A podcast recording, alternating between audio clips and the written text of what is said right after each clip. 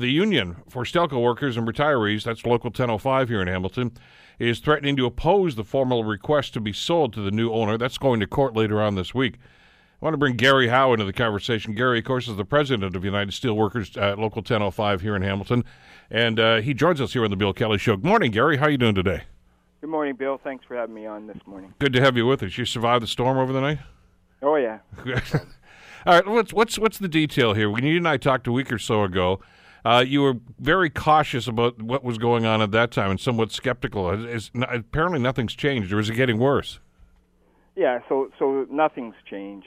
So the reason, why you see what you're seeing in the headlines of the spec this morning, the union is opposing the deal. So just to start with, we're not opposed to Bedrock owning us. We're not opposed to Aster owning us. So we're really... We don't really want to get involved too much with who's going to own us. What we're interested in is what our commitments were to us. So, the first question people should ask themselves, is why is the provincial government doing a big sales job for this deal? Yeah, because they seem pretty hot for this. Yeah, so I'm looking at the news release that come out late Friday, and the timing's interesting. So, just from our perspective, and hopefully this will help some of the people listening, is if you look at it mathematically, in our pension plan, we're owed about $800 million. The provincial government were the ones that said that it should be paid off by the end of December 2015. It's not. So they're excited about a deal, and I'm reading it right from their statement, that $30 million will go in upfront to the four different pension plans, and Lake Erie has the highest deficiency in it, so probably the bulk of that will go to Lake Erie. That's just my thoughts. And then $10 million a year will go into the four for 5 years, $10 million.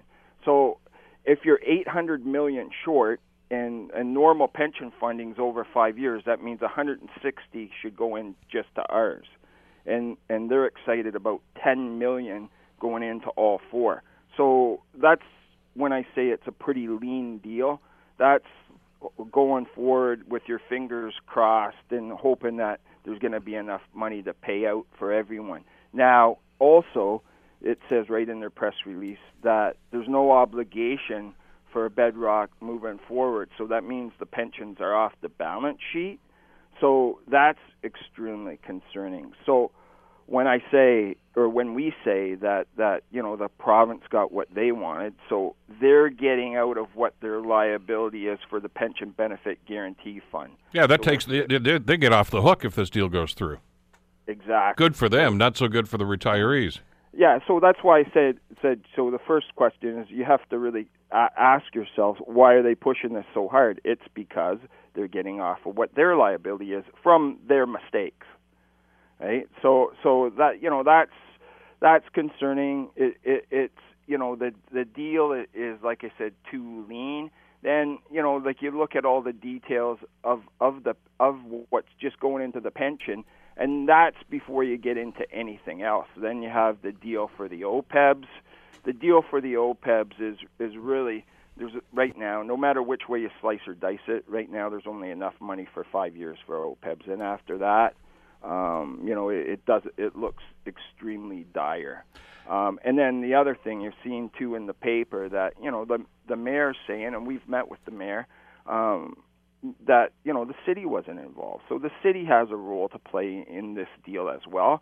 So what they're trying to do is they're trying to come down hard and jam through a deal this Thursday, before Christmas, and hoping they get this through. And this is like one of the final stages before they finally go for their plan of arrangement.